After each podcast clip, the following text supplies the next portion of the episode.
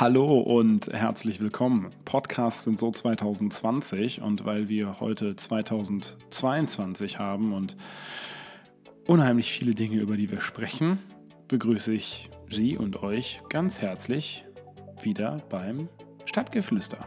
Wir sind wieder da, ähm, meistens einmal im Monat, vielleicht auch mal 14-tägig und wir wollen sprechen und miteinander ins Gespräch kommen über wichtige kommunalpolitische Themen bei uns in unserer Heimat, bei uns im Ruhrgebiet, bei uns in Herne.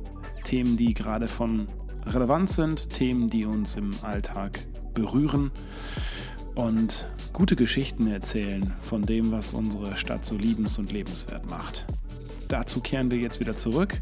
Länger als 15 bis 20 Minuten werden unsere Ausgaben nicht mehr gehen. Perfekt für den Weg zur Arbeit. Seid gespannt. Nächste Woche geht's los mit dem Stadtgeflüster. Es grüßt euch Timon Radeke. Bis dahin.